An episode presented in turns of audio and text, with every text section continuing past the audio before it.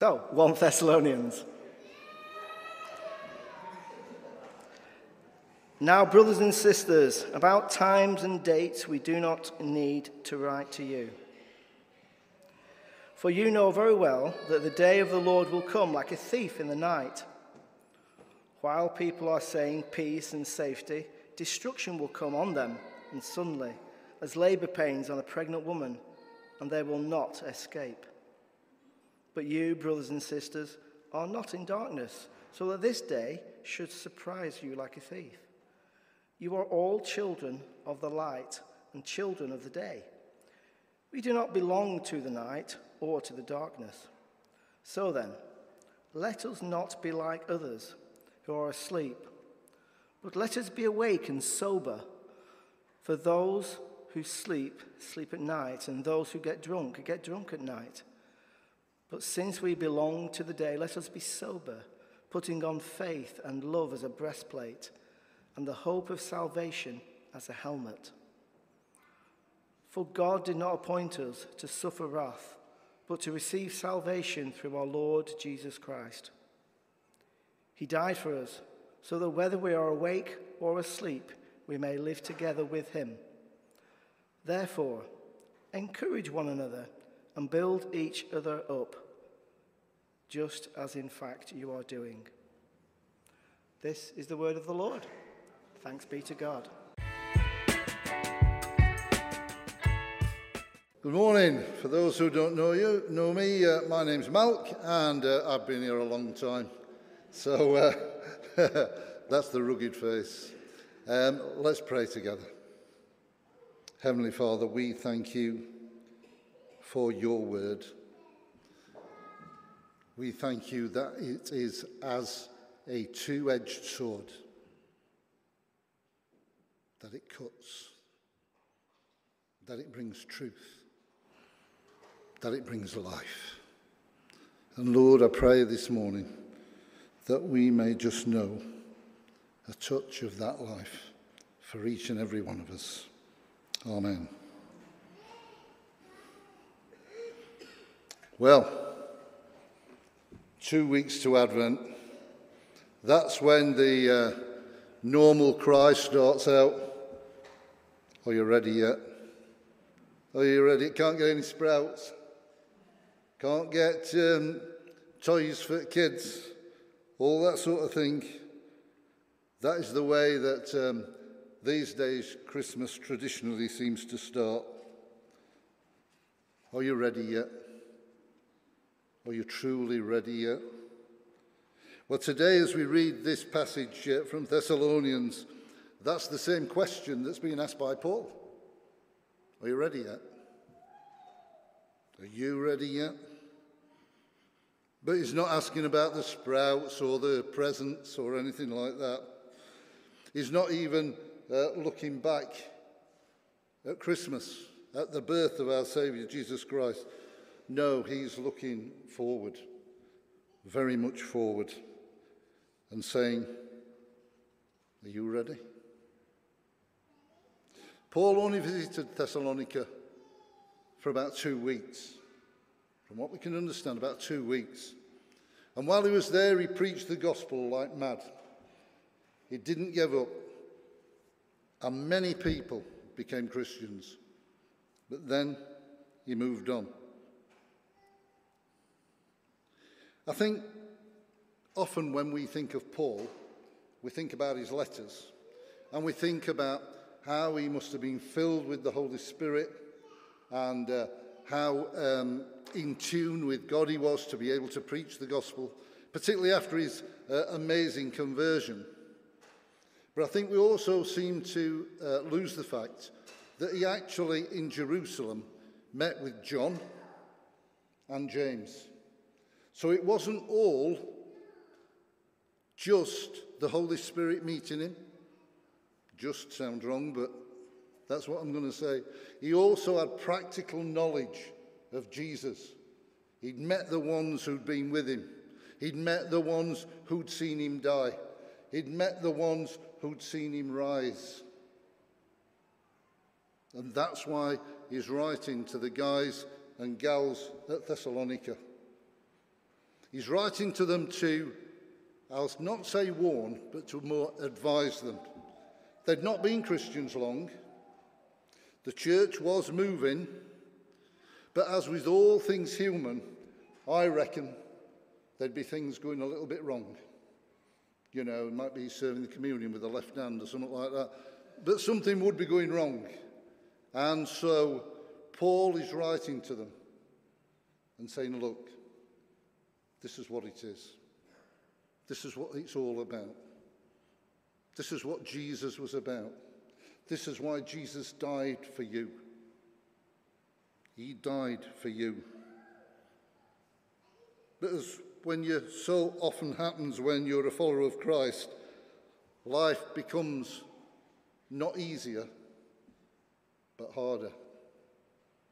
How many things have come into your life that have given you a struggle since you became a Christian because you never knew about them before? You were never given a guide on how to live. You, you, you just didn't know. And it was dog eat dog and in many ways still is. But Paul was saying, this is how to follow Christ. This is the way to do it. And as we come to the end of this chapter, this uh, first book of Thessalonians, he comes to what is a very frightening, but a very wonderful and a very exciting thing. Being a Christian can make you very dispirited. I'm right, aren't I? Sometimes you see others doing this and that and the other, and you think, that wouldn't be right for me to do that. Or the other thing is that somebody will take the mickey. You're one of the God squad. I know, I'm glad she's not here this morning because I can talk about her. My daughter at school was known as one of the God squad and not necessarily got bullied, but got the mickey taken out of her constantly. And it grinds you down. And not only as a school kid, but as an adult, you can get ground down by people just dis- dismissing what you might have to say, your opinion. Because your opinion might just lift somebody else up rather than yourself. And Jesus was all about lifting others up. 2,000 years on, where are we? Look at where the world we live in is today. We've got probably, well, we have got the greatest advancement in technology and in knowledge that's ever been known, and yet turn on your TV and what do you see? War, even in our community, we see starvation, hatred, unfair distribution of resources, and the causes of the destruction of God's nature.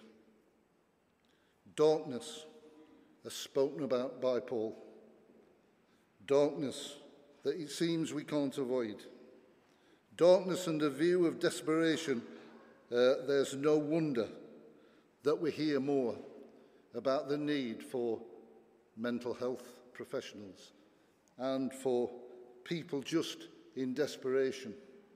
Um, ju- just as a quick aside, I, I delivered a food parcel um, for Food Bank on thir- Friday. It's the first time I'd been to this house.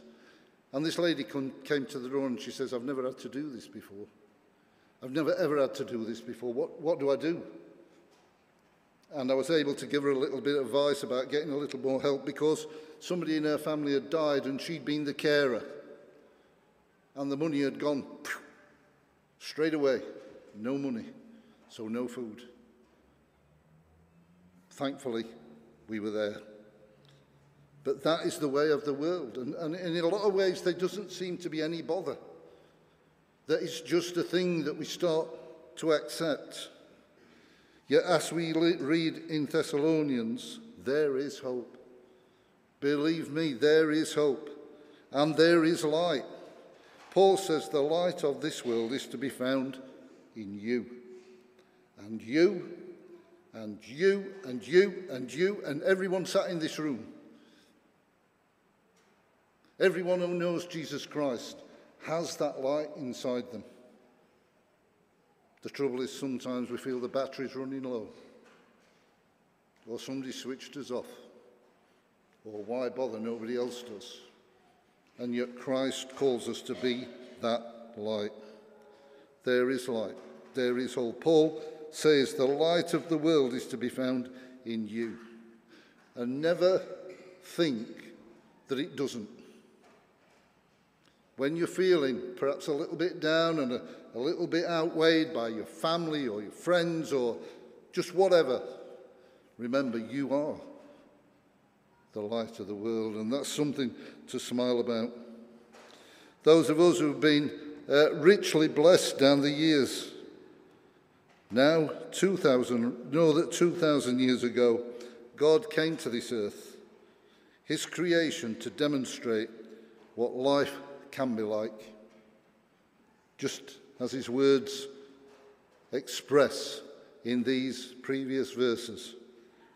What can heaven be like? What if we started a movement, something that might have been heard in the 60s and 70s? What about a Jesus movement? That wouldn't be a bad movement, would it? If everybody in the churches were living for and as Jesus, I wonder what a difference that might start to make. But more than that, Jesus enabled us to access that life by his death on the cross and the resurrection from the dead three days later. As Paul writes in his letter, he encourages us to live lives of light and to replicate the love of Christ for humanity. Even when your head screams, No, why should I? I've had enough. I'm walking away you know that your heart says yes. You know that deep down you cannot walk away because Christ didn't walk away from you.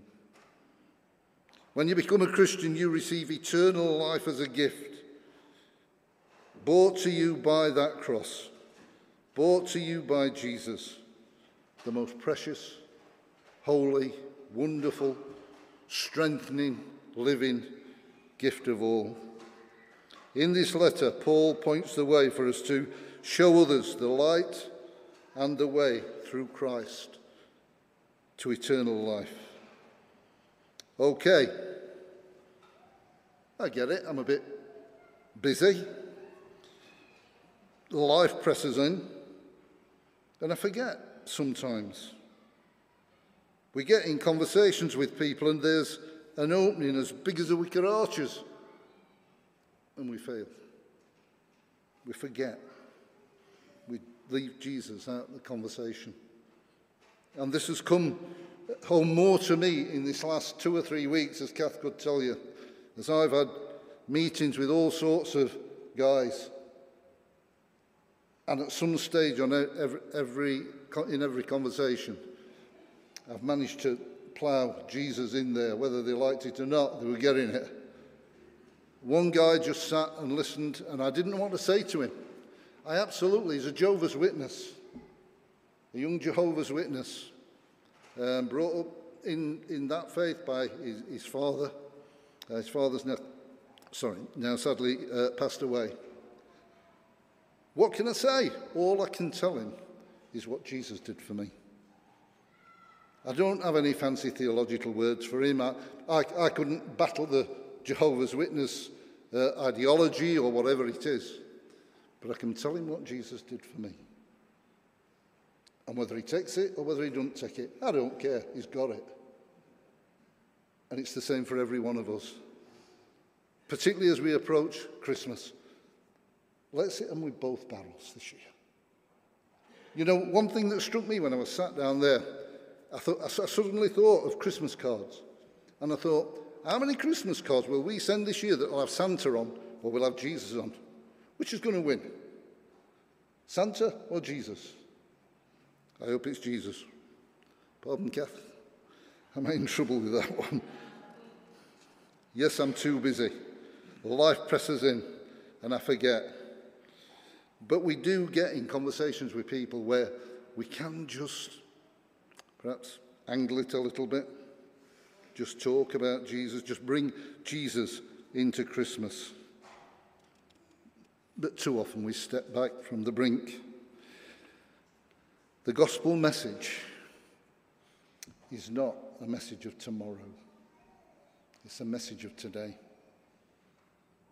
As I've mentioned, the things that are going on in our world, the only real saving grace for humanity is Jesus Christ.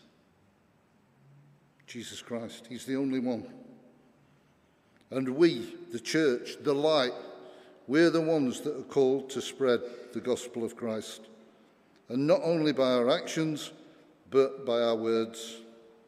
We need to take every opportunity to point people towards Jesus Christ. But more than that, we have to be certain that we have our own humanity, that we don't fall, sorry, our own, our own uh, walk with Christ, that we don't fall off the path. What do I use to make sure that in certain situations I'm still following Christ? What do I use? Well, many years ago, and it is many years ago now, I got a little method, if you like, that has helped me right the way down the years. And it's just three words Jesus is coming. When I find I'm struggling or anything like that, I just say to myself, Jesus is coming. Might be in a different tone, but Jesus is coming. You probably notice on the screen there, there's the, uh, the three red stripes actually that strikes me heart a little bit, seeing three red stripes in Oleton Church. Uh, but uh, the, the normal logo on the internet is a red square with three white stripes. And it's an app to find your way um, around the world, just round Sheffield. It's, um, and it's called What? Three Words. And the reason is that whoever made this app has created 57 trillion three metre squares around the globe. And every square has got three words that identifies it. If I go in our front room at home, there are three words. But if I go in the kitchen, there's another three words because I've moved that little square. That's how fine it is. And this church has got three, probably a lot more, three words. But the words for me, when I think about how am I going to get to heaven, well, I don't actually think that, but think, what am I doing wrong? Heaven is home. Heaven is home. Today, when things are going wrong, will you have three words that will remind you of that and set you back on the path? I'll tell you what, some, oh, never mind about three uh, 57 trillion squares. Go around some of the housing escapes recently built in Sheffield and try and find your way out because it's absolutely impossible. And you have to get um, a guide, either that or Google Maps, to find your way out to get back to Winn Gardens or wherever you're going. That is a guide. And that's just my demonstration because I have these three words Jesus is coming. But how did I know Jesus was coming? Did any, you, you know, and I know I've said this many times, when I became a Christian, I didn't know anything about the cross and this, that, and the other. And then I'd been a Christian oh, a few months, and um, there were a few people in church who, like me, were a bit hip, and they said, Matt, we've got a spare ticket for a gig in Manchester. Why don't you come with us? It was this Christian singer. So I went, there, nice and comfortable. The, you know, the pre-show stuff was all right. And then there was this big American Christian star going to come on. And all of a sudden, all the lights went out, and there was one beam of light coming down. And a bloke walked on stage, and he'd got long blonde hair down here, and black leather gear. I turned to the guy at the side of me, Tony, and I said, What on earth is this? What have you brought me to? Oh, man, this is rubbish. He said, You wait. You wait. He says, It's not just the music with this guy. You wait. And um, he started off with this. And it shook me to the core because nobody had told me Jesus was coming again. Nobody had told me what was going to happen. I mean, I knew by this time that Jesus had died and uh, it changed my life, but not t- and then he, he started off with this song. Life was filled with guns and war, and everyone got trampled on the floor. I wish we'd all been ready. Is your kid ready? Is your grandmother ready? Children died, the days grew cold. A piece of bread would buy a bag of gold. I wish we'd all been ready. There's no time to change your mind because the sun has come and you have been left behind. You have been left behind. I was reminded this morning, um, somebody did um, an, an, illustration I, I just happened to see this morning, and they said the worst nightmare they'd ever had was um, pushing their grandchild on a swing. And the swing went out and went high, and it got higher, and it got higher. But then the kid disappeared off the swing. Is that what it's going to be like for you or for me? That I'm going to be left there and my friend has gone, my wife has gone? We have to be certain. We have to all be ready because, as in the famous three words of Malcolm Drew, Jesus is coming. Jesus is coming. And take comfort from that. Don't just take fear from it, take comfort that you are in those people. You know that Saviour. You are living for that Saviour, and He is living for you, that you will be ready. That was the moment I found out that not only had Jesus died for me, but He was coming back. Not only that, but there was no time to waste because we don't know the hour. Like a thief in the night, the thief doesn't come and knock on your door for the car keys to nick your car. He comes in the night, he comes in the darkness, he comes in secret. And that's how Jesus is going to come. Because he's coming for his own. There's nobody going to be sneaking in the back door. Nobody at all. Not only that, there was no time to waste. Am I ready? Whatever call he makes on me to do here. But am I more than ready to be ready to travelling that journey home where heaven is. Jesus is coming. Maybe today you might want to put in your memory bank three words that will remind you that when the tough times come, that when things aren't perhaps going as you, you, you would like, that Jesus is coming. Today, for each one of us who know Christ, then it's fine. There's no better season to ask yourself, are you ready? Are you ready? Not for Christmas, but for Christ's return. What a day that will be. Now, I want to finish this morning by uh, asking us to sing a new song. It's going to come up on the screen. Um, and it reminds us of the King that's coming. It's a song called Behold the King. Sorry, I've got that wrong. Behold our God, because it's another three words. Behold our God. It's a wonderful song. Somebody introduced it to uh, Kath and I and one or two others a, a few months ago at, at home group. And so I'd like us to stand and if you just want to pray, then that's fine and take in the words. If you want just join in the words. and soak in the man that's coming. Hey, he's coming for you. He's coming for you. He's coming for you. And God bless him, he's coming for me.